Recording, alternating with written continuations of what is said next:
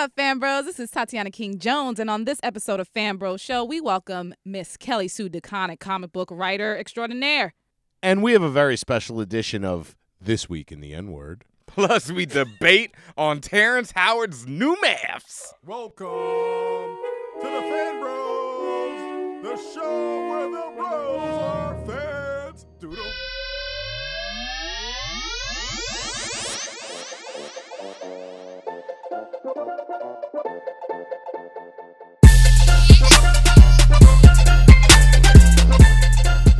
And welcome, internets, to another episode of Fan Bros.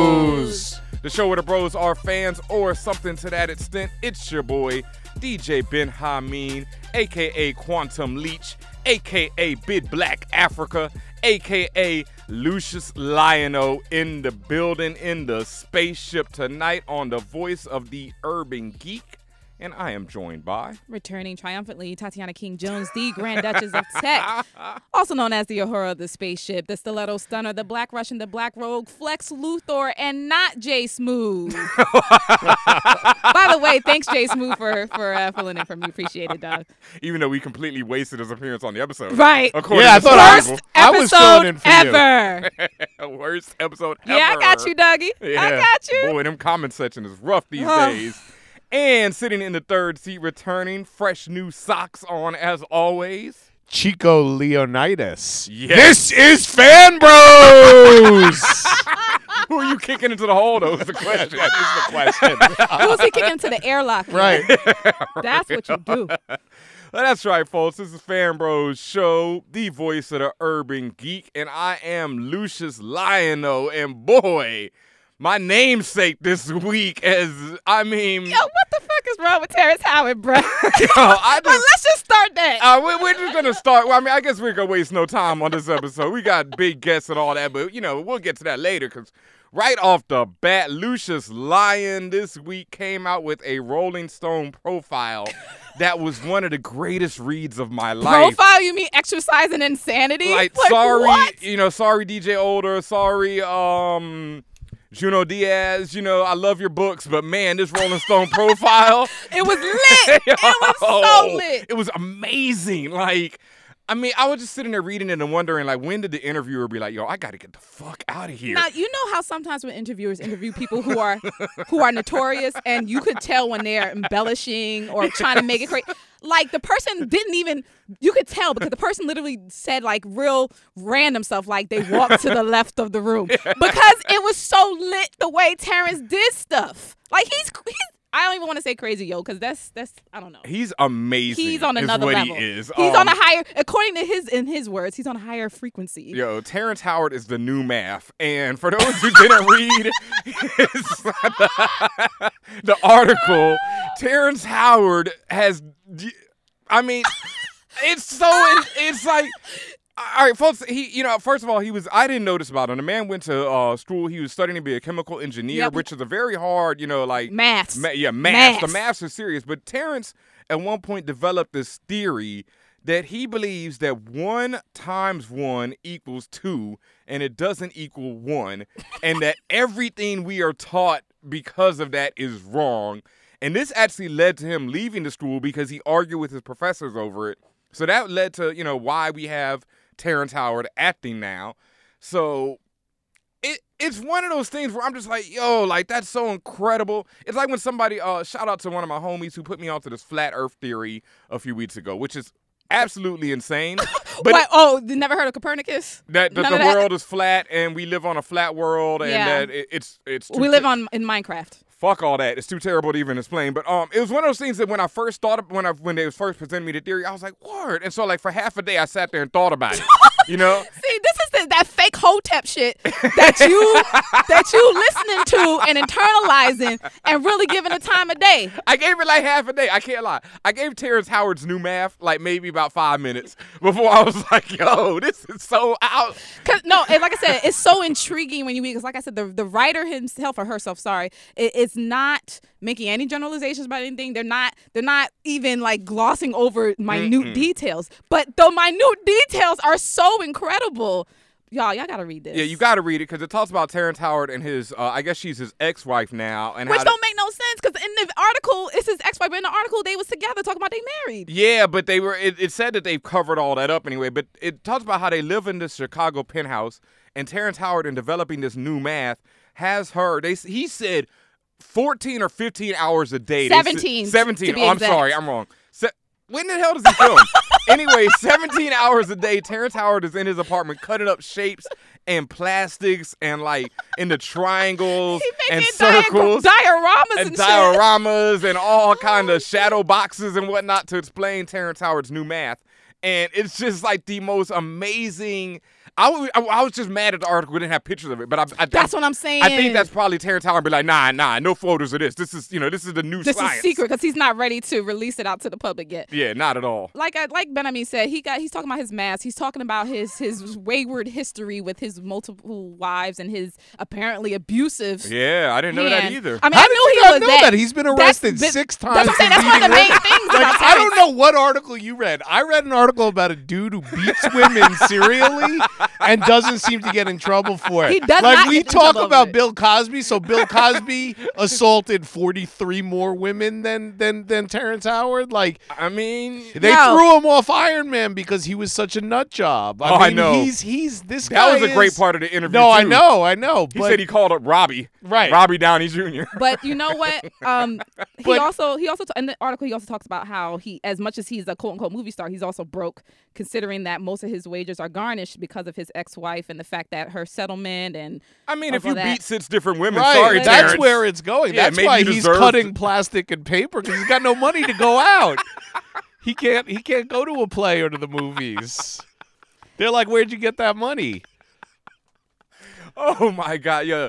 Word up, it's on uh, Rolling Stone. Please check out this interview. Terrence Howard's new math. It's amazing. Like, I mean, it was just one of those things. Like, cause I I'm such a big fan of Terrence Howard. Like, I just think he is one of the most like ridiculous actors ever. And like after that whole Jamie Foxx takedown of him, I can never look at him the same way. Maine. wait, wait, wait. I gotta. Can we? Can I just close out with the quote from his wife? Yes, please, do it.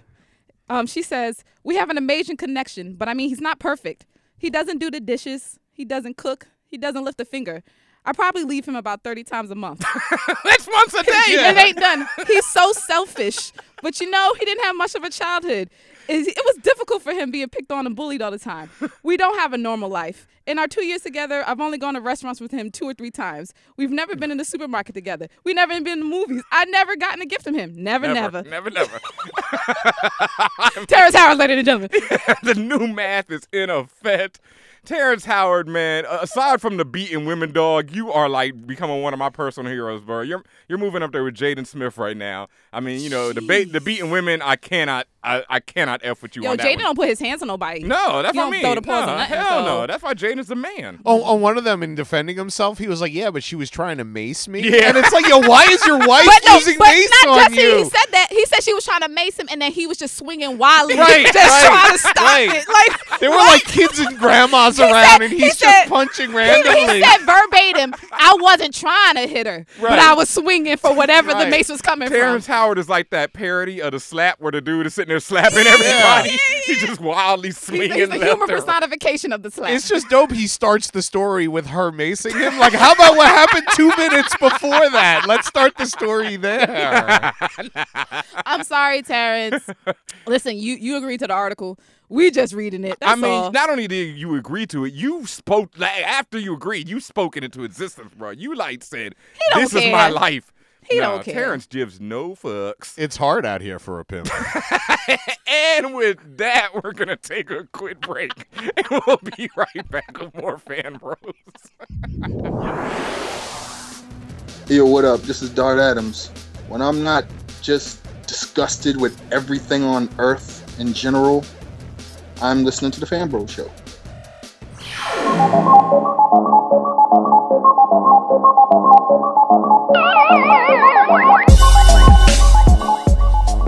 And welcome back, fan bros. I know you've been enjoying this episode. This joint is extra crazy in the spaceship tonight. extra, extra crispy with fries. Man, and if you thought we were gonna calm down after that, you forgot about our favorite segment. this week in the N word.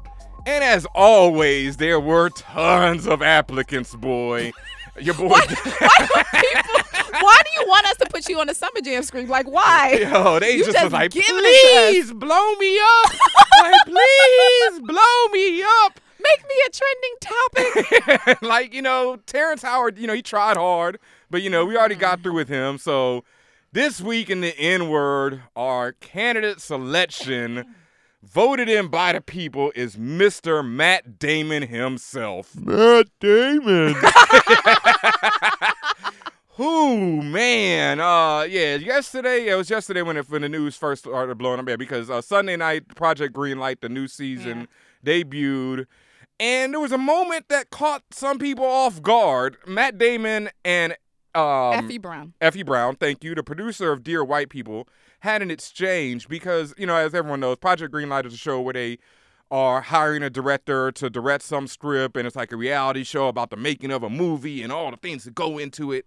And so Effie had a question because she's the only black woman in a room full of white people. There's some other white women, but But she's the only black woman. she's the only person of color yeah, person of oh, yeah, color. exactly. on the Only whole black person Yeah. and, on the and- whole yeah. creative team, everything. So she asked a question because the script contains a black prostitute that she didn't really thought could easily descend into tropes. Who gets hit by her white, White pimp? pimp, Yeah, yeah. it's, not yeah. It's not just that she's included, but the only person of color in the whole. Right. and this film. is a comedy, right? This Right. is gonna be some type of broad comedy. Right. And so you have a white pimp hitting a black prostitute, and you're Right. a broad comedy. Mm. So she questions Matt Damon, and Matt Damon interrupts her to give his thoughts on how no diversity is about.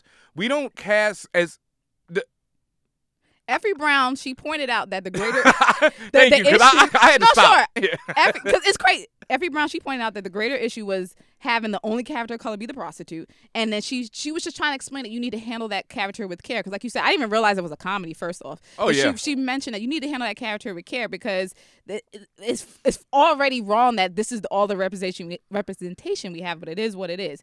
And she says she's not saying that you got to get rid of the character. She's just saying like make sure someone plays that character with dignity, make sure it's written well at least if that's what the character is gonna be Mm-hmm. and she was you know she was trying to explain that point and matt damon literally interrupts her to tell a black woman what diversity is about and this is verbatim Yes. she he goes no this is what it's about he says it's more important that we have uh, that that people these people are cast versus people behind the scenes. Yes, and what is and Effie's face has been retweeted a thousand times. It's like one of the greatest faces of restraint ever because, like most people said, like I would have said, it would have taken everything in my power not to get up and punch Matt right in his smug little face because it's like the fact that he could say diversity is because um you know we do that with the casting of the film we're making, not the production. Like he's saying basically that it doesn't matter that this room is filled with white people and you're the only black woman in here. Because if we're just all, you know, cognizant of this stuff, we're gonna make these things. But no, Matt, what happens is if you have black producers, black directors, black writers, everything behind the scenes, you will see that reflection in it. Now, let me say something else too, real quick. Yeah. Because the clip on the internet, you know, it doesn't show the whole story. So I myself went and watched the whole episode of Project Greenlight because I really wanted to make sure that his words weren't being taken out of context or anything. And what is even more effed up is that not only were they they they were taken out of context in the fact that he doubled down because there's a segment that they don't show that's been run on the internet where afterwards because you know after this Effie and Matt thing happens in the room everyone starts making pleas about oh no we were offended by her the black prostitute too They just did that because they on TV. Hold up, that ain't even the problem though. Yeah, that was all cool because they were just trying to defend themselves. But then after that, Matt is in the confessional section of Project Greenlight where he's talking directly to the camera, and this is afterwards, and he says the most asinine thing when he says that, you know, I'm really glad that Effie brought this up because you know we really need to challenge these things of diversity and stuff. But this show is about directing talent. That's the only thing this show is about, the talent of the director.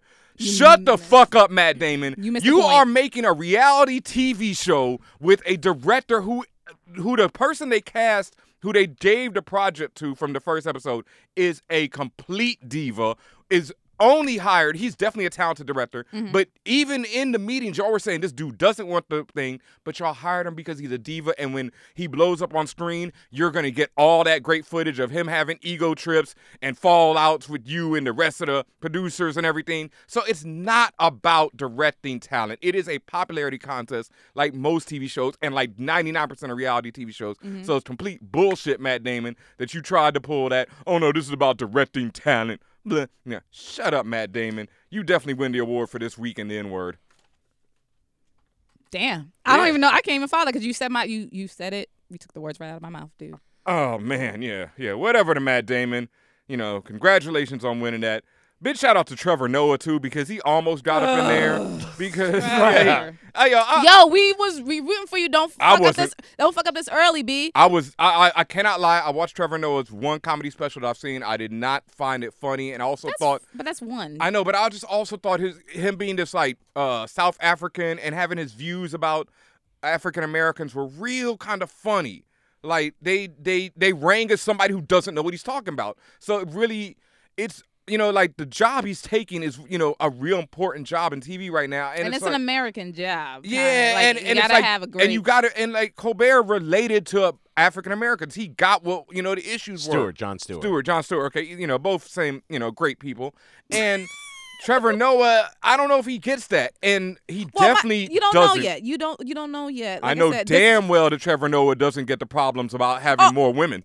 Oh, Because Trevor Noah, there- No. for those who didn't see it, there's a Vanity Fair. I think it's a Vanity Fair Yep, cover yep. that looks like it's out of the goddamn 1960s. Yeah. it's nothing but white men on it. Trevor Noah and um my man from the New Yeah, Daily Larry Show. Larry Wilmore. Larry Larry Wilmore. Wilmore's on there. Both very light skinned brothers, you know, like them both. Well, I, I like Larry Wilmore a lot more. But Tre- Trevor Noah says that women in comedy are more powerful because, you know, there's like people like, uh, I don't know, Tina Fey. he mentioned Amy Poehler. Amy, Amy, and Amy Poehler. Schumer. See, now- yeah. Schumer. and he's like, you know, this cover is progressive because we have two black people on it. Now, first of all, f- come on, man. Fuck up, Trevor Noah. Trevor, first of all, he answered he gave a response to something that wasn't the question. The question was, what is your take on the fact, like you're saying, that the fact that this is a homogenous cover, this cover, regardless of whether it's black or white, it's all men. It's a sausage fest on the cover, okay?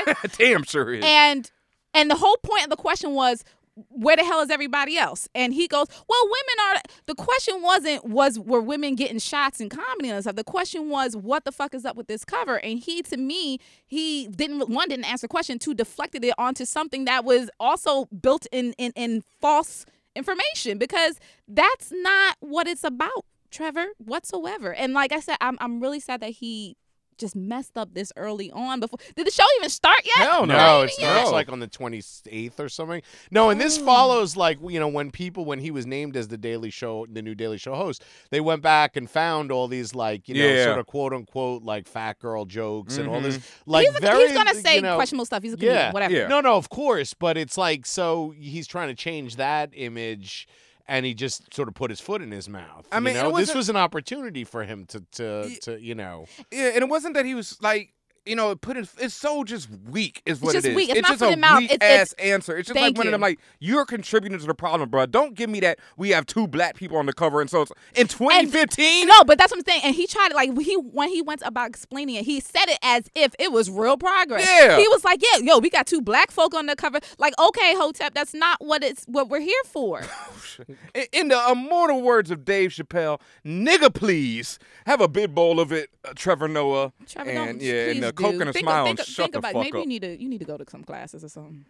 All right, we're gonna take a quick break because it's getting a little hot in the spaceship right now. We'll be right back with more Fan Bro Show.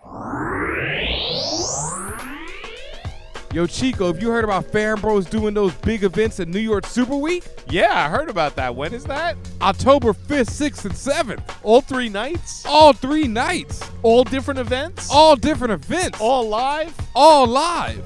Tell the people about them. Well, first up on October 5th, we got Attack of the Con, Star Wars versus Star Trek. Then October 6th, it's the Black Girl Nerds versus Fan Bros Live podcast. And on the 7th, it's the Fan Bros present the Crossplay Cosplay Contest. Crossplay cosplay. That's right, you can find out more about that and the rest of these dope ass events at NewYorkSuperWeek.com. Con!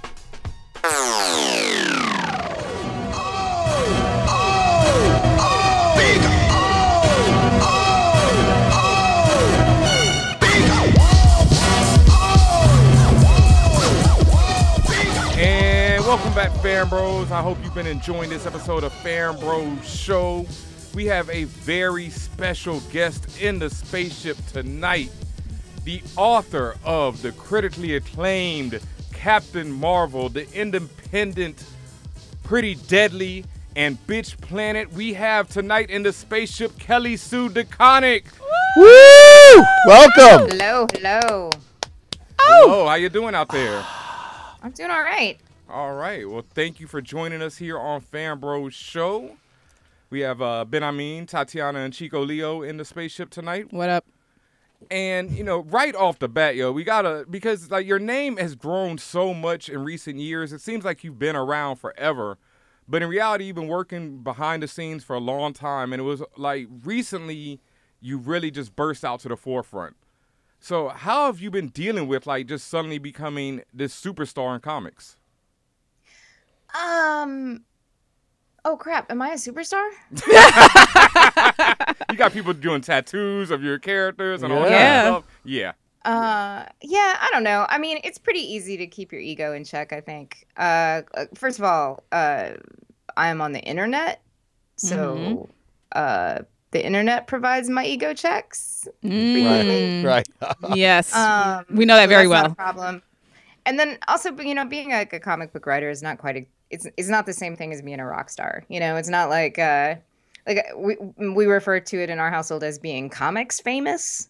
So like in a certain space, you're a big deal for like ten minutes. But if you cross the street to get ice cream, like n- nobody cares. But that's Yeah. the best of both worlds. Although, although I get made at IKEA every single time I go to IKEA. I don't What know it what with? that Is is it a about. Swedish connection? Like what? What? What is it about IKEA? I have no. I cannot figure it out. Everyone who goes to IKEA reads comics.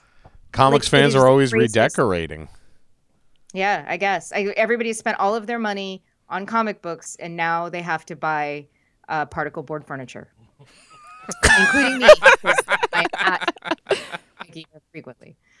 Maybe there's something in the meatballs. I don't know. What's people doing at? I don't know. IKEA? It is it is the weirdest thing. Um, although hilariously, uh, somebody who was checking me out at the cafe at the IKEA, speaking of the meatballs, um, had a uh, she had a tattoo of uh, the Marvel um, logo on on one side of her neck and the DC logo on the other side of her neck. Wow. And I Wow. suggested, uh, I suggested that she should get uh, image on the back of her neck. and, uh, and she she just looked at me like I was a crazy person. right. The, the woman with was the, like, mo- yeah with the, one logos on person- her The neck. one is- time it would have been of, of some benefit to me to actually have been made at IKEA. She like she had no idea who I was. I was like, eh, I'm I'm just gonna skulk away like a weirdo now. So tattoos of other publishers are out of the of, of, of DC and Marvel. Okay, but anybody else out of the question. Yeah, yeah. I was like, I thought I made a funny joke. No, no, she was not. She was not amused. she wasn't a pleased or amused. So you know what? What what you're saying now reminds me. Um, there was a recent Vanity Fair article called "Why um, the Future of Women in Comics," um, Mhm. and something about it helps to be terrifying. And you you made a good point about. To me, I took it. I'll tell you how I took it when you said that. I took it the fact that you pretty much can't take no mess, if you will. You have to come out strong. If you're already a strong writer, strong artist, whatever the case is, just come out and do it, regardless of what other people think or feel. Um, now, that whole title, "The Future of Women in Comics," like, do you feel like you are the future of women in comics, or would you say that's even? I am 45 years old. so I don't, I mean, the- the future needs to be younger than that. I don't know. I mean, maybe uh, like uh, uh, Noelle Stevenson or Kate Leth or, uh, you know, I don't know. I'm any of a number of people who are going to write to me and wonder why I didn't mention their name. Um, could be uh, the the future of women in comics. Uh, um, I don't know. I am a woman in comics. I don't want to shoulder anybody's anything. Um, that's good. I just happen to be a, a, a sort of loudmouthed woman in Mm. comics. So well, you're certainly the now of women in comics. sure, I'll take it. Right. It's better than being the yesterday, I guess. Absolutely. Um, but you know, there's a lot of women working in comics right now, um, and that is a good thing. There was a few years ago at New York Comic Con where they used to have to like pad out the the Women of Marvel panel so you know, in in the, the way it was expressed was like, well, you know, we want to show the the the breadth of all of the different positions that you can work in. That is true, and that is great, but They would bring in the marketing people and stuff like Yeah. that. Yeah, yeah. yeah, like literally, Yeah. um, uh, who are important, hardworking, amazing people. And I don't mean I. It is absolutely not disparaging at all, but it is clearly trying to mask.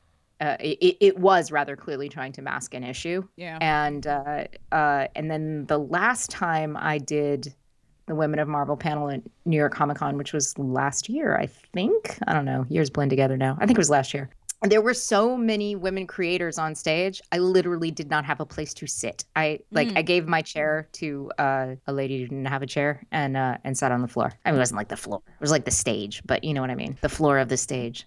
Why did I correct that? It's very important that you understand the details. When when I was coming up, the only women it seemed like in comics there were- there were maybe one or two editors, um, you know, Louise Jones, Ann Nocenti, uh, you know, people like that. But it seemed like women were funneled into the coloring, you know, Right. um, and and I'm just wondering why why was that? Because it, it, it, it do you have? I mean, I know you don't have like a definitive answer, but but why was that sort of where women were funneled in the sort of creative side of things? Or I'm, I don't know if they were you know quote unquote funneled, but that's where you seem to have find women in the 70s and 80s in in comics. You know, I have so many theories. Uh, this is is no, let wrong. fly, let us. Yeah, no, absolutely. Both as i- i- as readers and as creators, women have always been present, and i- it's sort of this myth that like you know that for a while people were fond of saying that like uh, you know oh women don't read comics because they're not very visual. I was like really. Can you explain fashion magazines? Right. Right. like that's the stupidest thing I've ever heard in my life.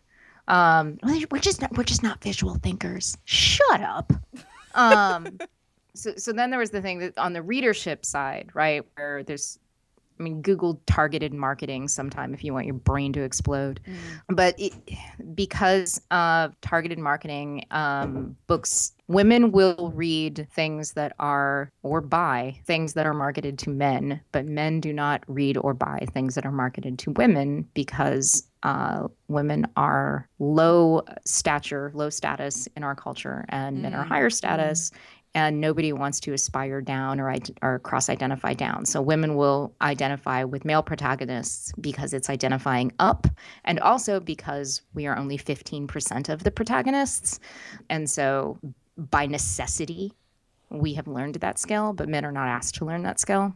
Um, and that you know, and that hurts all of us. So now this is what the studies are saying, or is this like because that just seems crazy to me? Like, But that's true. No, it's true. I mean, women will go with men to an action movie more than men will go to to with a woman to a, what is considered a woman's picture. Ah, okay, I, I can I can see that, but that's still, I mean, that's just such a fucking shame, really. Like, Yeah, no, and it ends up being a uh, like look at the way. You, er, seriously, Google targeted marketing, and you will learn more than you want to know. Uh, and but the thing is that targeted marketing works, and in a capitalist society, we go with what works, you know. And I don't want to blame anybody for trying to make money, but it's ended up backfiring in a lot of impor- important cultural ways, including limiting the contributions and marginalizing people. So that is on the readership end, and I, I've turned this into a really academic conversation, and you know, uh, I don't know how appropriate that is for a spaceship, but no, no, um, that's cool. No, we take listen. We talk about everything here. all right. Um, but then on the hiring side, so you know, there's a, a lot of there have always been a lot fewer women creators because of when comics came to be a real industry in our country and how many women were in, were simply in the workplace and preferential hiring practices for men. Um, and then it becomes the sort of thing where it's like you comics gotta ship every 30 days. And when you are trying to break the hiring habits that you have, it is very difficult to do because the easiest thing to do is to hire, you know, if you're gonna, you need to hire somebody you know or somebody that knows somebody that you know because you have to be mm-hmm. able to depend on them because these, the train got to leave the station, you Well, know? That is so true because like I I'm I'm probably the biggest comic reader of our crew right here and there are so many times I'm not gonna name anybody's name, but there are certain creators where I'm like, yo, how are you still getting work?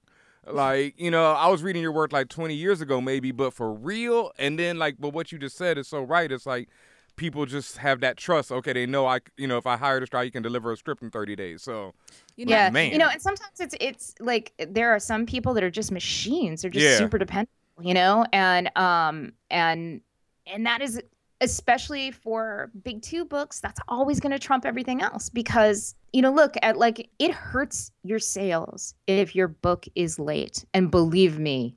Look at Bitch Planet's calendar, and and uh, you will see that I know what I'm talking about um uh it hurts but and so you know you know if you are uh, you can make that decision to eat that because you you know you have a, a different priority if you're a smaller you know i i at image i make all the decisions about my book so i can make that call um at uh dc or marvel um, that book's going out the door. If we got to bring in another artist to finish it, if those last three pages are going to be somebody else, that's fine.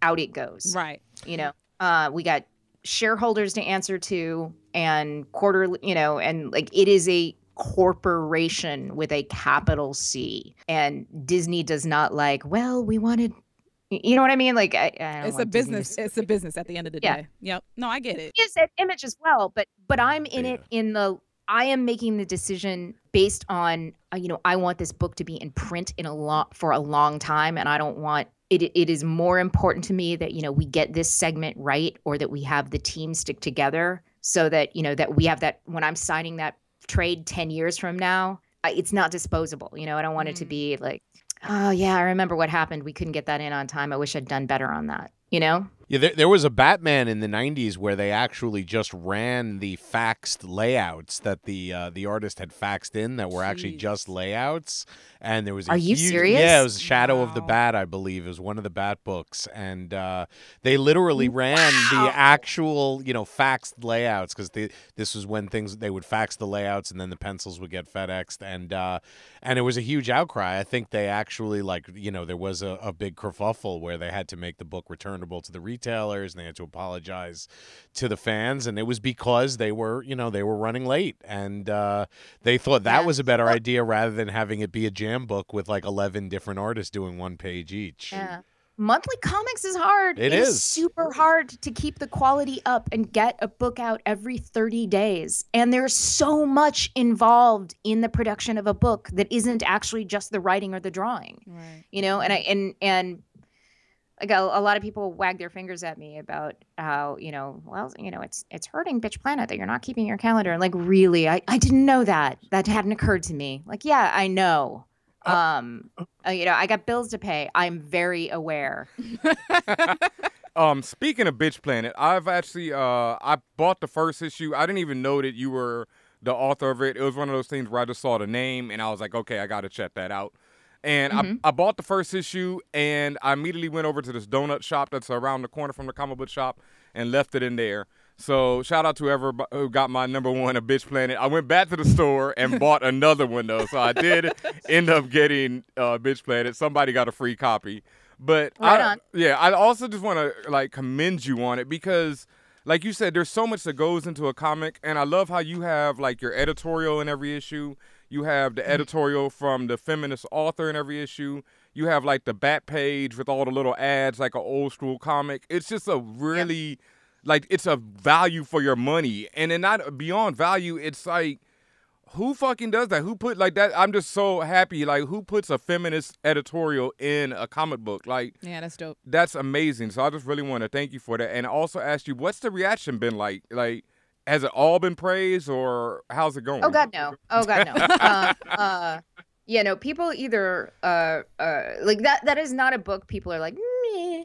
you know, it, it is a book that they're that they either get the tattoo or they write me hate mail. Mm. You know, I mean, it's it is uh there is there's very little in between. Um, the the closest to in between I get is the the like we love this book but it's hurting it that it's late you know that um uh which is you know clearly my obsession right now um but uh but yeah no there is there is no n- nobody se- seems to be like I could either take it or leave it, or at least those I don't hear from those people. Maybe that's the thing. Maybe the that you know I only hear from the people who are either inspired to get the tattoo and send me pictures, or or you know um, talk to me at conventions or send me hate mail. That might be it. And maybe the people who are like, meh, I just don't don't write. Okay, what inspired like you to write the editorials and to have the author put her own editorial in it in Bitch Planet? Well, comics are expensive. I, I love that you're giving like the most realist answers to all the questions. yeah, you know, they're like I'm asking 3.99 now. We we bumped up the page count to uh 40 pages so we we could make the the back matter a little more dense because we get so many letters and I'm so in love with the community building that's happening um that I, I really want to support that. So we raised the price uh 49 cents and added eight more pages of back matter.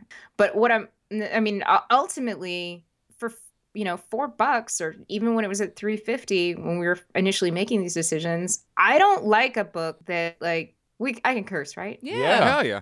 Okay. All right. I I don't like a book that I can get through in one shit, you know? Like That's a quotable right there.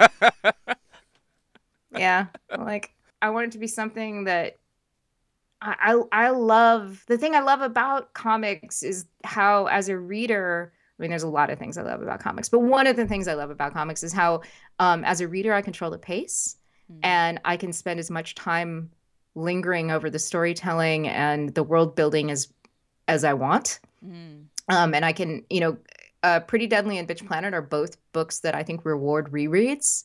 Um, there's a lot in the background in both of those books. Um, there's a lot of there's a lot of funny stuff in the background in Bitch Planet. Um, and I, I and in in the back matter and it particularly on those back pages, I wanted to not waste anything. I wanted to use all of the real estate I had to expand the world. So, like on the back of Bitch Planet 5, um, there's a public notice there about changing the voting laws in that world. Mm-hmm. And that's like a real thing that's happening in that world. And it's not necessary that you know about it, but it helps you to understand the political situation. No, that makes perfect sense. I mean, that, that gives the reader more insight. And like you said, that I think that's a, is appreciated that you try to include that much detail and additional information. Like that's necessary. Do you think the voting thing did Jerry Brown read Bitch Planet and that now in California they're automatically uh, they're automatically you're registered as soon as you turn 18. I, I, I think is that happening out there in California? And once you get a once you get a license a license, um, you automatically get registered. right. Uh, I think that's great. But in in Bitch Planet, uh, it's you have to.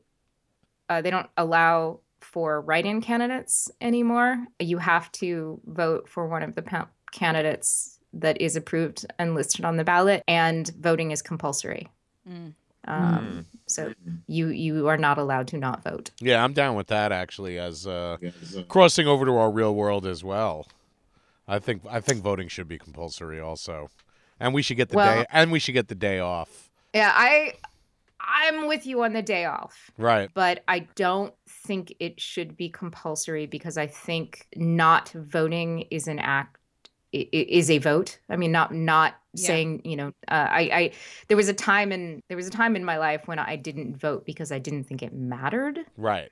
Um. Uh. Which you know, I I would also like for you. I mean, I would I ideally I would I would like to outlaw like you know dumb shit reasoning like that, but yeah. um, then you'd have to, you know, outlaw 20 year olds, and I don't think that works. I was just gonna Um, say that's such a young like way of thinking that oh it doesn't matter you know there's millions and millions but I'm like it, when you when you get older you really start seeing how it works or does not work then you get a better understanding Yeah, my uh, my thing was like, uh, oh, you know, who's president doesn't really affect my life. Mm. And then uh, George W. Bush got the presidency, and I was like, oh, I'm sorry, lesson learned. Right.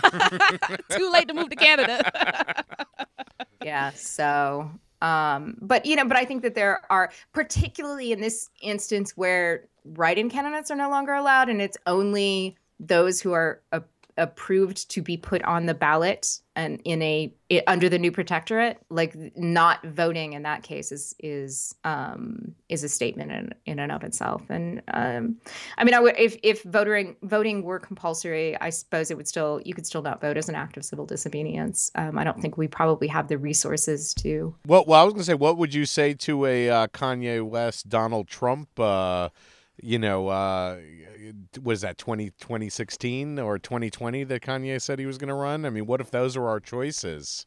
Um, I would say zut alors because I would be living in France. Right. No Kanye West for you? I don't know. I'd I would vote for Kanye over uh over Donald Trump. Yeah, that's an easy Um, one. Uh, I think Kanye. There are things to like about Kanye. That said, um, my husband worked with Kanye Oh, a really? few years back. What did he do with Yeah, them? he worked on a video of his, or well, he he actually worked on a video of Commons that Kanye also worked on, and he was not a particularly gracious employer. We are not Uh, surprised. Yeah, yeah. Somehow. Somehow that's not surprising. Mm, yeah, sounds about right. yeah. So I don't know if I really want him for uh, diplomat in chief. He also doesn't strike me as a good delegator. Like he's got to do everything himself. That that would be, I think, Yeah. a really big problem. But you know, at the same time, I think he has some interesting ideas, and I think, like, I genuinely do think he has some interesting ideas, and and I think that uh, uh, he's he does not seem to be allergic to speaking truth to power. Um, so Mm-mm. I like him as a celebrity. I don't know if I need him as a politician, Right. Yeah, But, uh, I, I don't like but I Donald Trump. I would hella vote for him over Donald Trump. Right. Yeah, because I don't like Donald Trump as a celebrity or a politician. Right. So- I mean, did, did you think Donald Trump would still be like two, three months into it, would be leading the Republic? I mean, you know, like, I No, mean, no, and it- but and there's there's and I have such mixed feelings about this. Right. Yeah. because part part of me is like oh my god this is fa- this is the best thing that has happened for the democratic party like ever you know but then i'm a democrat and i know we have a gift for fucking it up Oh, Yes. oh yeah, yeah. No, it's uh, Hillary's a terrible candidate Precedent right set now. for Yeah. fucking things up. yeah so i'm like shit if we fuck this up donald trump is our president Yeah. and oh God! So you made that notion even more real. Damn. Woo, All right. I. I don't i don't i can't even like holy shit but it's it's still early It's But still so- but really, really early. if if if voting wasn't compulsory, like literally, the, Donald Trump can only become president because forty or fifty percent of people are going to vote. If one hundred percent of people voted, Donald Trump couldn't be president. I think. Uh, I wouldn't be so sure. You need to leave that. New York more, Chico. No, Yeah. that's true. But no. How long has it been since you've been to Walmart? Yes. I've I've actually ne- I've actually never been in a Walmart in my life. All right. Well, there it is. I don't know how to drive. I've literally been, you know, in New York for the last, you know, yeah. 40 years. Yeah, you need to get out more, Chico, because trust me, if 100% of Americans voted, Donald Trump would have a good chance. Like, Yeah. Ooh, all right, we're gonna have much more with this with Kelly Sue DeConnick, but we're gonna take a quick break right here, and we'll be right back with more Fan Bros. This is DJ Maceo, aka Dr. Spock. You know what it is? It's your boy Young Guru, aka The Beast, aka Hank McCoy, aka Nada Brahma. Hey, yo, yo, yo, this is Pharoahe Monch. Oh, hey, this is your friendly neighborhood superhero, Jean Grey. What's up? This is Spike Lee from the Republic of Brooklyn, New York. This is Axel Alonso, editor in chief of Marvel Comics. When I'm not sitting at my desk ruling the comic book universe, I'm listening to Fan Bros.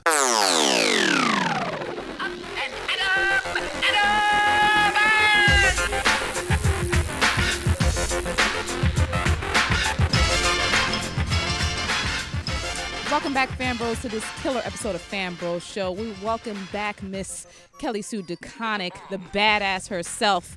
And we have some more questions for you. You ready? I'm ready. All right. So I noticed that in another interview, you actually thanked Cookie from Empire and Furiosa from Mad Max for being complex female protagonists.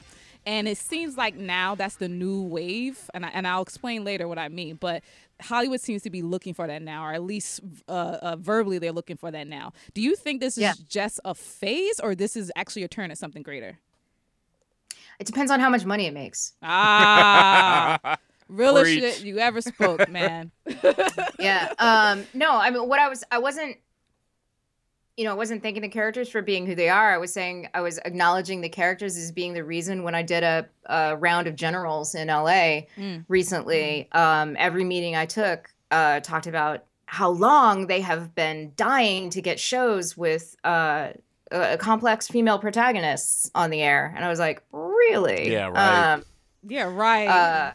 But uh, you know, I mean, it's I don't blame them. It's it's again, it goes back to their their job is to make money, right? right. And um, we got to what we got to figure out is how to marry making money and making the world a better place, Mm. so that those interests overlap.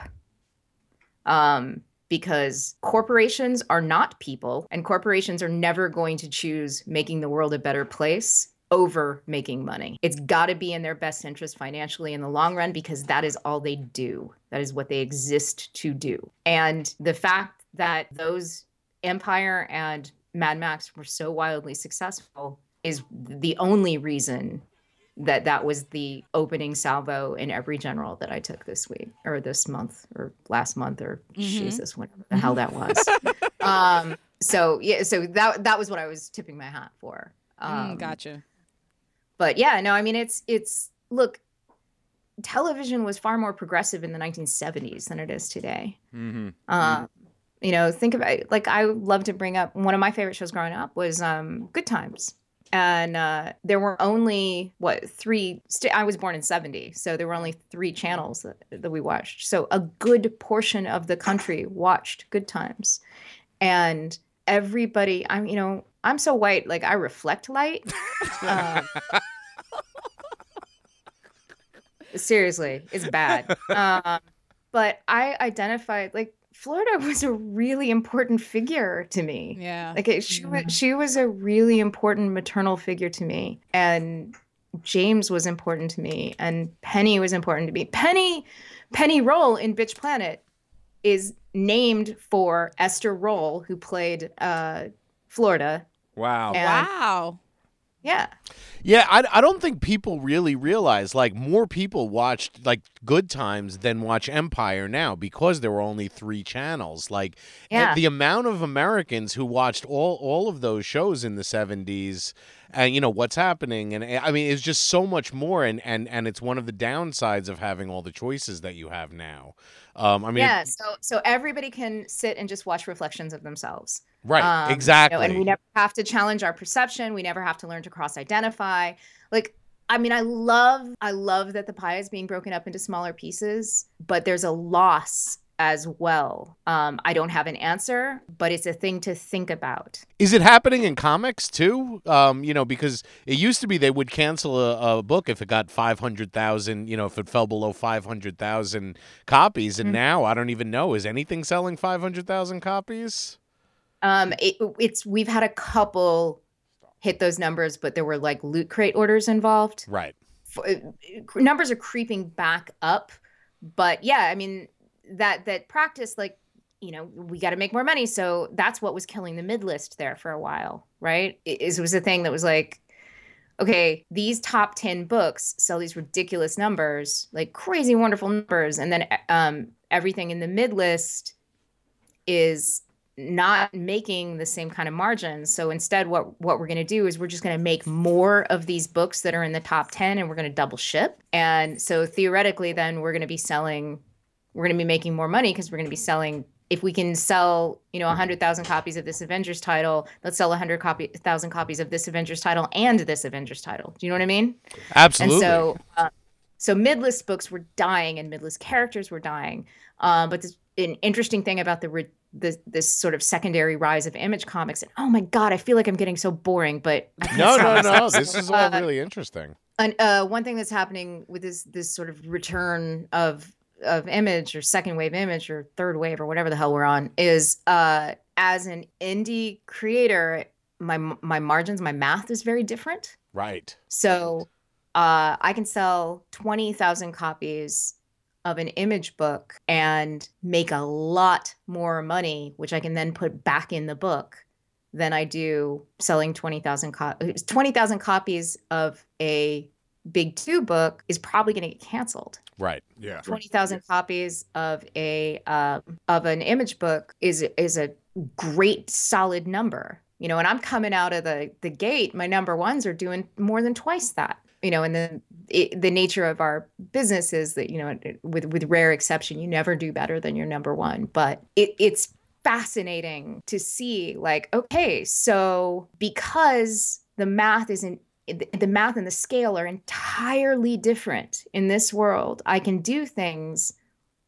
I can i can marry financial success and um, artistic integrity. Not that i'm saying that please please no one interpret this as being uh, uh, like you can't have artistic integrity at the big two. You totally can. I did what i felt like was some really great work at the big two and i know um, a lot of other people including people who live under my own household. Um, who have also done some uh, uh, work that they cared about and were deeply invested in at uh, at the Big Two. But but things like you know having feminist essays and and uh, using the book for prompting conversation and to not be afraid to be a hot button. We can take those chances because to keep going, we have a much lower th- sales threshold than they have. They have to appeal to a broader audience, they have to be more concerned about who's going to be offended, you know? Yeah, that makes perfect sense.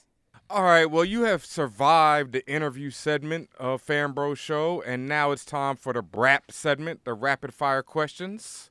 Uh oh, okay. Do I need like a buzzer? Is there a buzzer? If you want to buzz yourself, you can. I don't have a buzzer. Yeah, All we, right. we can't afford a buzzer over here, so nah. All right, so are you ready? I, I don't know. Hey, I used to have I, I ordered a bell. I ordered a bell that said like reset button. I don't know if that ever showed up. I'm sorry. Okay. No- Sorry, let's go on. no problem. All right, number one, the Falcon or War Machine? Ro- Roadie's hot like fire. Word Right, up. wow. Yeah, Oh, like hey, it. Yep. All right, Luke Cage or Black Panther? Uh, Luke Cage. The Wire or Breaking Bad? Oh, The Wire. Yes. Confident. Oh yeah. Yeah, that was great. Magneto prob- or Professor X? Magneto. Alien or apes for world takeover? Which one? What? Huh? Aliens or apes for world takeover? Oh, oh. Uh, apes, probably apes. Judge Dredd or Judge Judy? Well, listen, um, uh, I would ordinarily go Dredd, but my father-in-law just passed away, and uh, uh, and and Dennis, God love him, had a huge thing for every judge show on television. um, he watched all of them, and oh my God, there are a lot. Yeah. So, uh, so I'm I'm gonna go Judy for uh for Den. okay. Nice. All right. Star Wars or Star Trek? I like peanut butter and chocolate. But you gotta choose one, like the Twix commercial. One side. All right, Trek. Yay!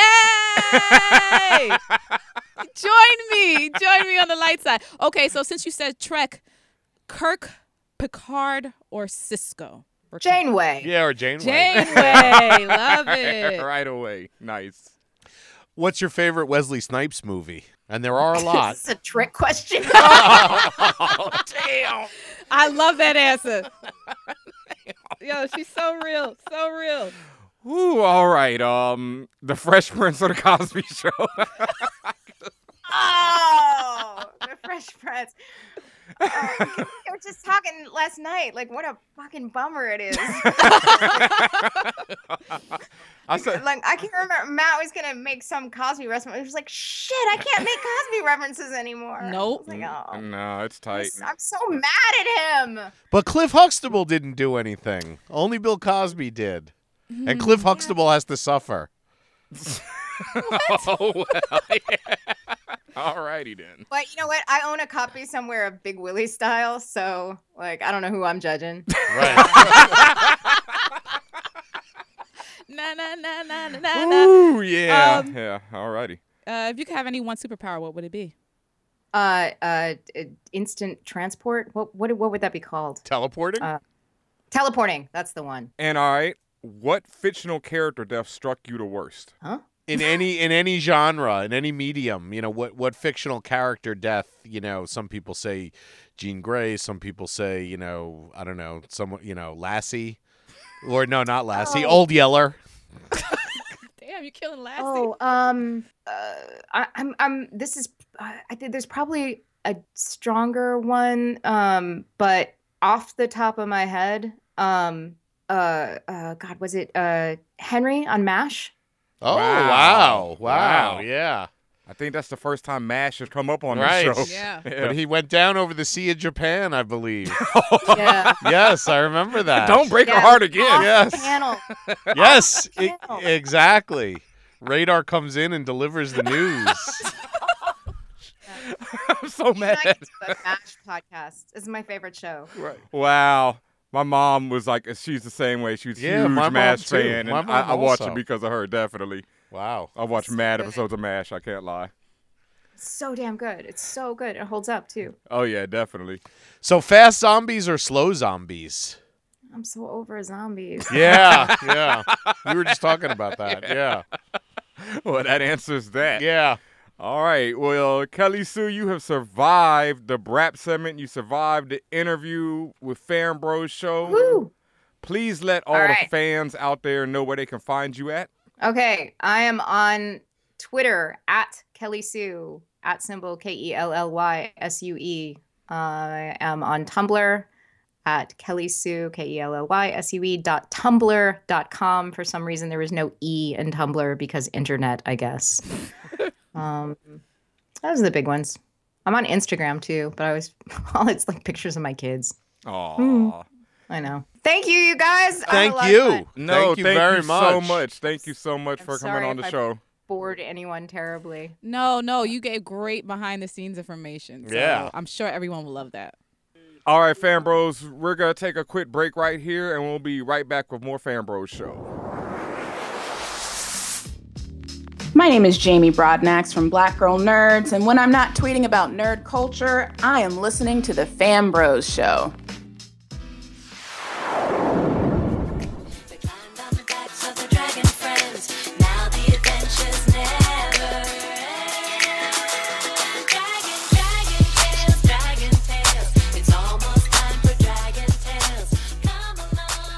And welcome back, internets. I know you've been enjoying this jam-packed episode. Big shout-outs to Kelly Sue DeConnick for joining us in the spaceship tonight. Salutes and love. And now it's time for one of my favorite segments.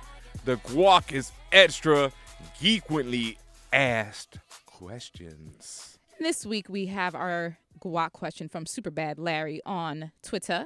He asks the fan bros, Sup fam? Do you like stories where the villains and their motives are not really explored? Most of the time, we get colorful villains or a group of villains, and sometimes these characters steal the show. Think of people like Vader, Hans Gruber from Die Hard, Brigitte Nielsen's character from Beverly Hills Cop. these are some uh, interesting um, choices, dude. Yeah. Um, I'm just always a bit taken aback when the first time you see a movie, you realize, oh, this is only from a hero's perspective. Um, other movies like Battleship, Edge of Tomorrow, Cowboys vs. Aliens is all from the hero's perspective. I guess this works a works, but it makes me think. For something like Star Wars, was it good partially because the Empire has great characters, or is there a version of the story that we haven't seen yet? I think Star Trek, excuse me, well, this makes me think is Star Wars good partially because the Empire has great characters, or is there a version of the story where we only see it from the perspective of the good guys?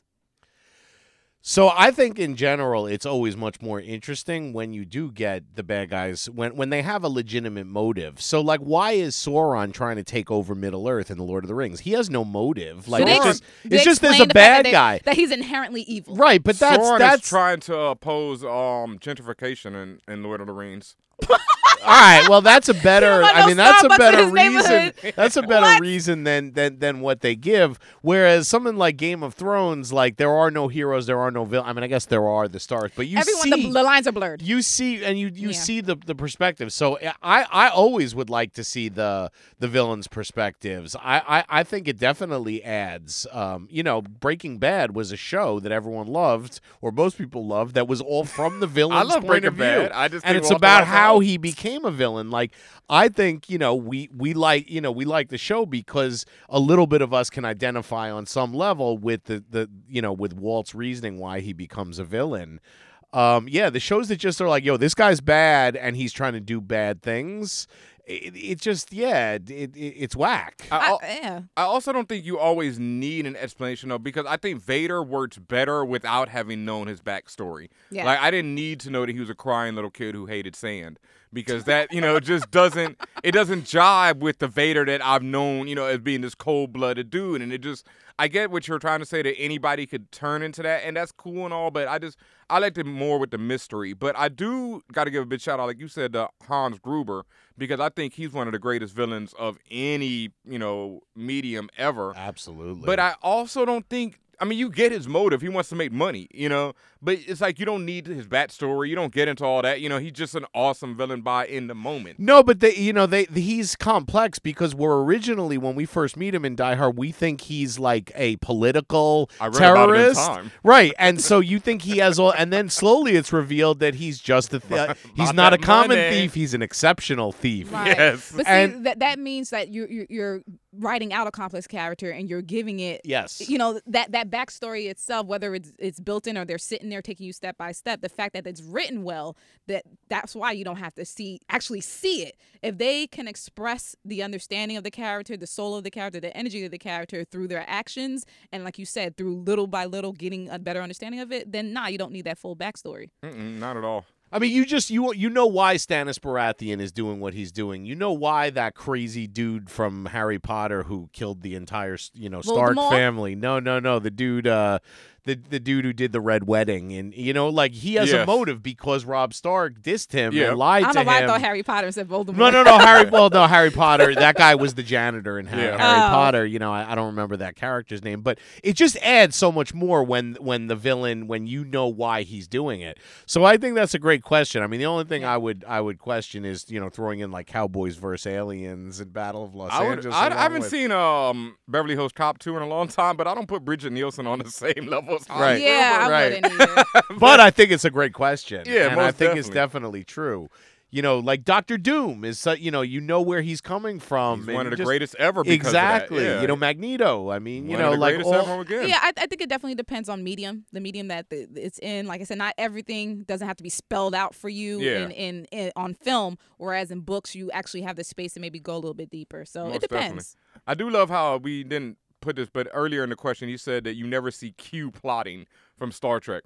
And uh, you don't see Q plotting, dude, because he's like an extra dimensional. I was just gonna like, say because he's not he's on like this the Beyonder. Yeah, he's he doesn't. not he on this plane right now. He don't even live on the same fre- as Terrence Howard would say. He don't even live on the same frequencies as us. Like Terrence he's- Howard, new man. he may be looking at him, but he over in twenty ninety nine, like or whatever the year was, like you know twenty eight ninety nine. Like yeah, that's a whole different guy. Nah, Q don't have time to plot, bro. Q ain't got time, bro. Except when he shows up in Breaking Bad and allows planes to fall out of the sky. That's Jane's dad is Q. Jane's dad on Breaking Oh, Bad is Q. Yeah, yeah, yeah. He looks different. Yeah, Wow. wow. That Q was done. a while ago. Yeah. All right. Well, big shouts to Super Bad Larry. Great question.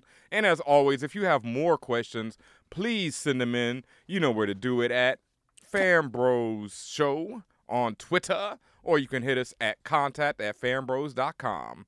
And now it's time for. And this week in tech news, now that it's back, now that I'm back from the dead, we have. Did you know Facebook is building a dislike button? I like that. Now, it's not what you think. It's not so you can downvote things, or according to Mark Zuckerberg, it's not so you can just downvote things that you don't like, but it's more so his words to promote empathy on the network. You notice how a lot of times people may post things that are happening in their lives that are not necessarily positive, people dying or some news about some injustice happening in the world that they want to share because they want to get the word out. Now, a lot of people have expressed over the years to uh, Facebook that they don't necessarily like having to press the like button, but there's no other way to show your either support or concern for that post. So they said that I guess they're after all this time they finally give it in and saying, "Yep, we're gonna build this." Now, is it going to be abused? Hell Hell yes. yes. like to the worst. Like I, I definitely understand what you know. We were talking about this off air, and I understand what Chico's saying that they need this. But this is one of the things I'm gonna feel bad. Yo, I, yo, yo, the first time I make a like real sincere post, and some motherfucker comes over there and hits the dislike button, I'm gonna find your ass, beat. I'll let you know. Like you know, uh, nah, don't be disliking my stuff because we're gonna have a problem, Holmes. Yeah, think about all the breeders who are going to put their crotch fruit up on the, uh, you know, all their, their children up on the pictures of their children, and people are going to start not liking this man those. just called children crotch fruit. That is.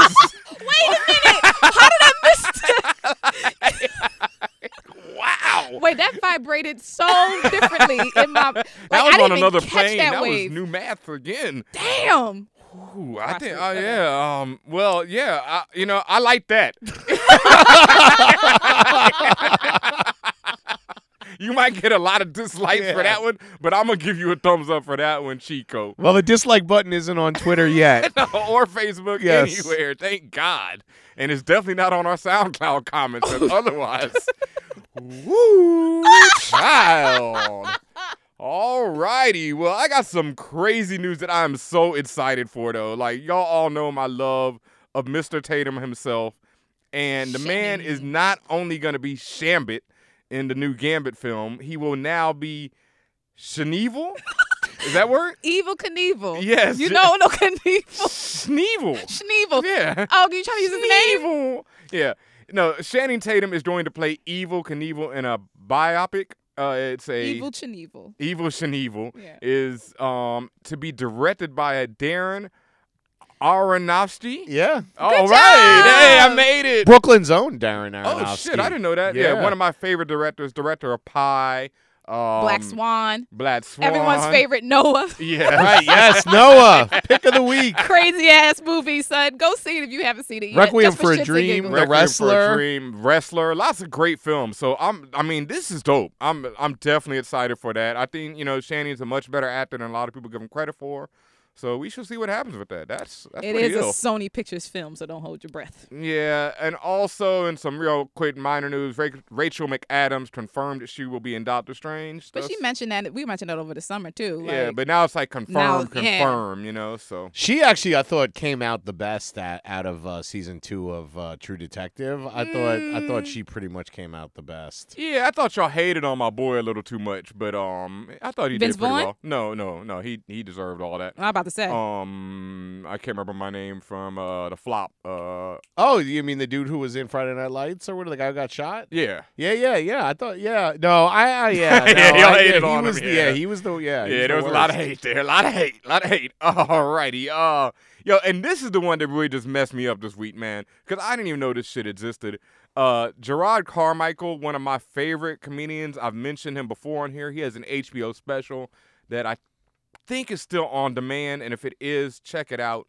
This summer, he had the Carmichael Show on the NBC summer schedule. It got six episodes. Mm-hmm. I had no idea it even existed until the other day when I found out that it's got renewed for a second season. So what's so amazing is that I had heard of the Carmichael show, and I assumed it was actually about the black family on the Rugrats. so I literally only about a half hour ago found out that it in fact was not was not like the spin-off show of the Rugrats. I literally thought that's what it was. I'm not you know, joking. I halfway don't blame you because they're doing so many reboots now. I- Right. and they are rebooting Rugrats, so I I don't know. Well, and she was the dopest of the Rugrats. that was the little brown girl. Yeah. Okay, nice. Yeah, I didn't know. No, well, I didn't even know it existed, but it's now getting a second season because the ratings were crazy. Well, actually, the ratings weren't that crazy. No, but it got a lot of the positive cr- feedback. Yeah, the critics. And so I went and watched a few episodes real quick on demand because they're all on demand right now. Mm-hmm. It's not blackish. It's still not to that level, but I did really like the fact that it was like it it was tackling more real world issues Yes. than blackish was, and it was still being funny about them. Yes. I thought they were a little kind of like shaky on the way they tackled it, and still managed to be funny. Definitely, Jerrod is one of those comedians though that it's you can't tone him down. Like go watch his stand up special because he is raw. You know, he says stuff that will be have you like, all right. Like even he's like, I'm pushing the limit here. But you know, on an NBC show, it's kind of tough to do that. so Mm, Yeah.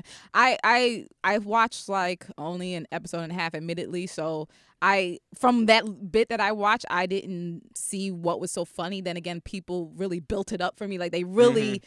Put on the the juice like yo this is so funny so funny some and people were saying stuff like yo it's like blackish but from the south and i'm like yo this to me it wasn't that funny but i did uh, like that they tackled actual real world issues like you said so like I, I will still give it a chance and watch the full first season and then see where it goes from there Definitely. I think I watched like five of them the other night. So There's only six, so There's you- only six. So I got like one more, and then you know we'll see what happens in the new season. But I love Jerrod, so I'm very happy for him to get a second season.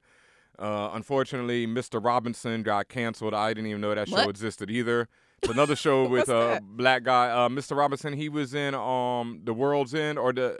Oh, This Is Keith the End. Robinson? Yeah, Oh, dude, I yeah, wow. yeah. I didn't even know he had a show either. Well, he doesn't anymore. So Wow. I- Yeah, and that's why i got canceled And the messed up thing is they said that both of them were in the same like ratings level, but Mr. Robinson wasn't getting that critical acclaim, so he's out of here. Yeah, no, no. If, especially if you were on Twitter anytime Carmichael show was on, it got hella support. Wow, I missed that Wow, completely. Was Yeah. it that Carmichael? Because I missed that. It, I mean, it would be like trending. ha- it would be like number one, number two trending hashtag every time it was on. I completely missed that. Sorry, Jerrod. Um, also, Arnold Schwarzenegger is replacing Trump for the new host for Celebrity Apprentice. Mm-hmm. I never watched an episode before, but You've now never seen an episode, even from the beginning. maybe one of the no, I doubt it. Nah, but now I probably will because you know Schwarzenegger. I Got to give him crop. Got to give my man love every time he's on screen, other than Terminator Genisys, which was some hot mess, boy. Get to the chopper. Hot ass mess. Um, and now it's time for comics, I cops. Yeah. And uh, yo, I'm always hype about the comics I cop, but man, this week, Wicked and Divine, Kieron Gillen, Jamie McKelvie. I hope I didn't mess your names up like I always do. Color and Matt Wilson, y'all dudes are doing God's work with that comic book over there. Uh, Wicked and Divine, we talked about it before, features the story of a pantheon of gods who come back to life every 90 years or so. And in this uh, iteration of them, they've all adopted pop stars. So they're like, there's a Rihanna version, there's a um, Prince version. Prince, yes. Yes. Oh, yeah, that's right. Tatiana Yes. is now reading Wicked and I'm on. I'm almost done with book two. nice. Yeah, the first two trades I know you picked up. Uh, and how do you pronounce the name? Inanna. Inanna. Inanna. He's my favorite because of the whole Prince things and the way he phases in and out of reality. He's so cute. Um, Like I said, I don't know the whole story yet, so that. don't say nothing. I don't know the whole story yet, but from the little bit that I've seen so far, he's my favorite. Yeah, I, I liked him too.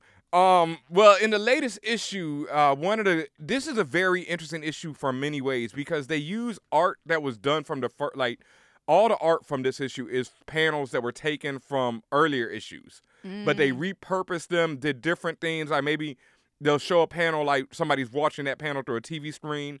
It's just a lot of remixing and stuff. There's a one scene that there's a fight scene from earlier in the issue where people are remembering the fight scene.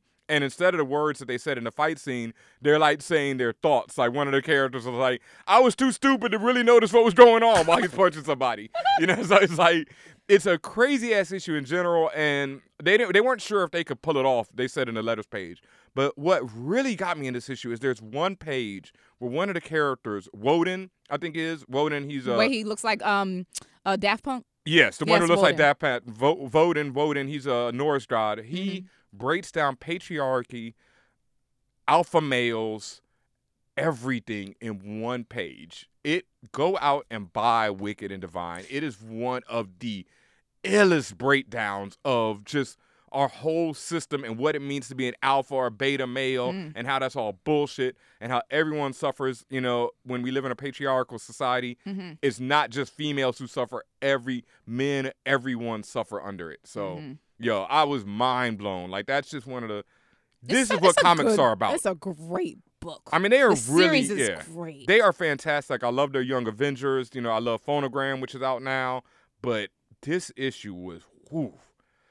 Um, and real quick, and some sad news, man, Omega Men, the series from DC, got canceled. Along with a couple of others. Like there was a little bit of a mini bloodbath. there, Yeah, right? Like five or six books got canceled. I never read Omega Men either, but the covers alone were so dope that I'm really sad to see this grow. And uh, as our uh, guest tonight said in an interview once, she was saying, yo, one of the biggest things that people really need to understand, and for Comics I Cop, I just want to put this in your head: pre-order your books because a store counts a sale when oh, I mean the company like Marvel or DC counts a sale when the store orders it, and the store only orders it when you pre-order. Mhm. So if you want a book to not get canceled, you have to pre-order it. That's your only hope of stopping books from getting canceled because otherwise, you know, they're not going to wait for the trade to decide if they're going to cancel it or not if the numbers aren't there in the first place. And if you don't pre-order your books, the numbers will never be there. Can I just say I actually read the Omega Men, the original one in the Hell yeah. eighties, and it definitely had a vibe that I feel like was like the Guardians of the Galaxy movie. Yeah, a little definitely. bit, you yeah, know, yeah. and so- Weird outcast yeah, heroes in space. in space and No, sort of definitely. yeah. And like check out the covers online for this latest series. They are absolutely beautiful. I'm not sure who was doing them, but it just hurts me to see that go just for those covers alone because that was some dope, dope work. So yeah, that's it for comics I copped. And now That was a dramatic pause. Oh, Well, no, I didn't know. Do we? Do, yeah, no. I thought I Yeah, thought we were going to come up with some kind of intro or something like the other uh, the other the other segments. time or the is up, your Tatiana. time is yes. now. Okay. There's your intro. So uh, occasionally I do miss shows uh, when they first premiere, and I got to go back and, and check them out. And so when you t- tell someone there's a show that's got Ben Linus, Cookie Lyons, and Jesus as the three main characters, then I got to go check that out. And I'm. I'm referring to, of course, Michael Emerson, Taraji P Henson, and Jim Caviezel, who are all in person of interest, which a lot of people have been talking about. And um, it basically starts out as a procedural, but uh, but it's been on for four seasons. Mm-hmm. It's about to, to go into the fifth, and apparently at this point, it's a full blown sci-fi show. Wow. But it's like How did it get there? it's a straight up procedural uh, in the beginning. So that just recently came to Netflix. I, I I am checking that out. I might I might periodically check back in with it just to see. And if anyone else uh, wants to start it or wants to check it out, you definitely should. But it does have a pretty monster cast. I mean, you know, like I said, you got Cookie Lyons, Ben Linus, and Jesus are your three main characters. and so um, I'm enjoying it so far. We haven't hit that sci-fi period yet. It's also produced by J.J. Abrams, so Wow. it's got a lot of really quality, uh, you know, quality pedigree. As But they Cookie's say. not on it anymore, right? Because I mean, I guess obviously- not. I mean, she left to go to go do, To do Empire, Empire. but Yeah. it's this it's four seasons already under the belt, and Yeah. so she's she's she's a main character in the first three.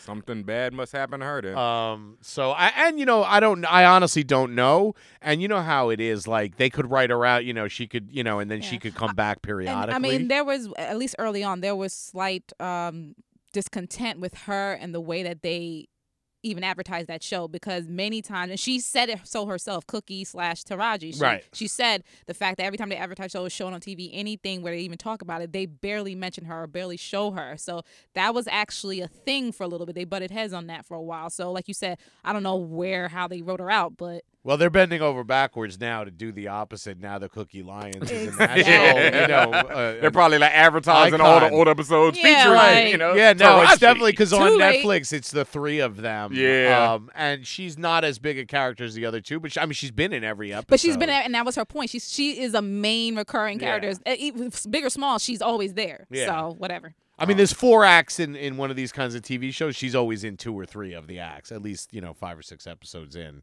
But yeah, so I'm taking a look at Person of Interest. Everyone else out there, if you haven't watched it, check it out. I think the new season's coming back soon, and uh, that's the pick of the week this week. All right, and I got to add in one real quick because I caught this and also it relates to one of our earlier pick of the Yep. weeks, uh, the Netflix show Narcos. I caught this movie Kill the Messenger on. It's on HBO on demand right now. It stars Jeremy Renner, you know, as most of you know as Hawkeye, and he plays Gary Webb, the journalist who uncovers the connection between the CIA and the Iran Contras and the drugs flowing into America and the crack epidemic. Mm. And it's a true story, obviously. And oh man, it's a heartbreaking movie, you know, just to say that. And the whole story is really a heartbreaking and one of those stories that makes you really question what America's really all about.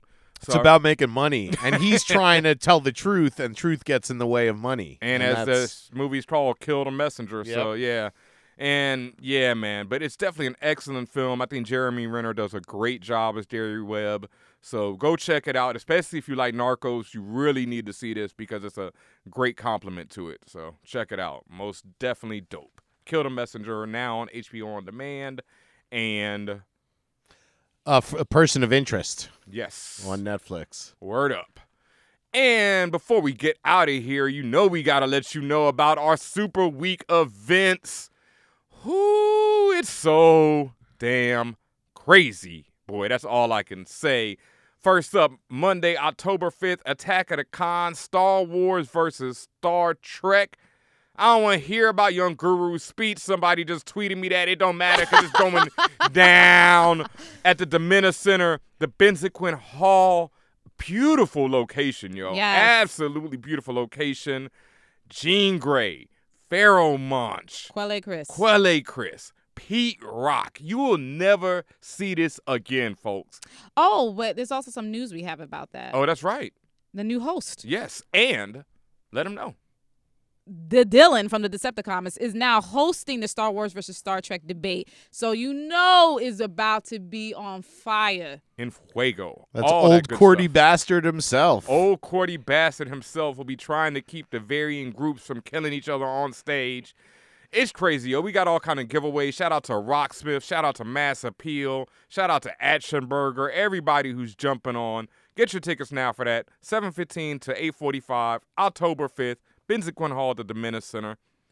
Boom! It don't stop though. It just does not and stop. It never stops. Tuesday, October 6th, we got the Black Girl Nerds versus Fan Bros live podcast. Not only is it a live podcast, but it is a meetup. So we definitely encourage everyone to show up, show out, and show your support for all of us here in the streets. Word. And it's like this is the one for all the geeks of color. Yes. Any color. It don't matter what it is. We need you here. We're just celebrating. You know, we're letting the folks know that we are in this joint. That, you know, you can't ignore us anymore. It's a celebration, bitches, because again, we're going to have sponsors because they have gifts for everybody. Yes, gift bags, all that free swag. There's just so much. Get your tickets right now at fanbros.com. And Chico, let them know what else. And on October 7th from 8 to 9:30 at Latitude, Fanbros will be presenting the Crossplay Cosplay Contest. The turn up. The gender bend, color what? It's- color bend? Race bend? yeah, it's going to be mind bending, gender bending, If you color wanna- bending. We're going to be you wanna be- refracting, reflecting, and refracting. We're like a prism up in here. That's right. That's it's a right. Cosplay cosplay contest. The turn up. We need everyone to come out. We're, you know, encouraging, you know, cosplayers of color. Once again, of any color, it doesn't matter. Brown, white, black, yellow. We love you all. We just want you to come up in there, show your best cosplay, show your best crossplay, switch races, switch sexes, do whatever you want, make it ill, be yourself, and come ready to party because this joint, you know, the first two might be a little, you know, we gonna be chilling, talking, you know, have a little wine and cheese. Oh no.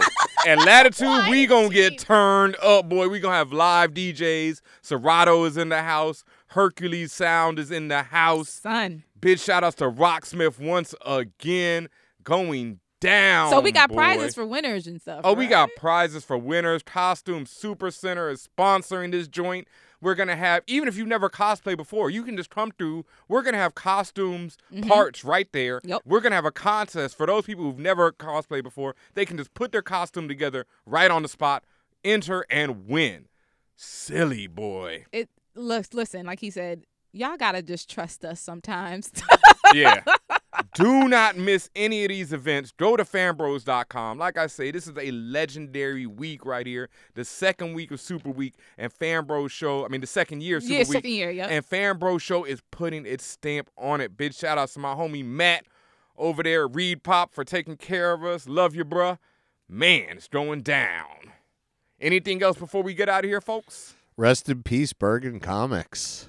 Oh, jeez, man. Yeah. Yeah, that's right, folks. Shout out to Tom from Bergen Comics. If you haven't heard already, they will be closing. Um, yeah, it hurts, man. But they're having a final party on September 26th that I think the Fan Bros will be involved with. We'll be there. You know, it, it hurts me, man. Bergen Street, we love you, but, you know, we know how it goes. Sometimes things try to keep on moving. So come on out September 26th. Enjoy.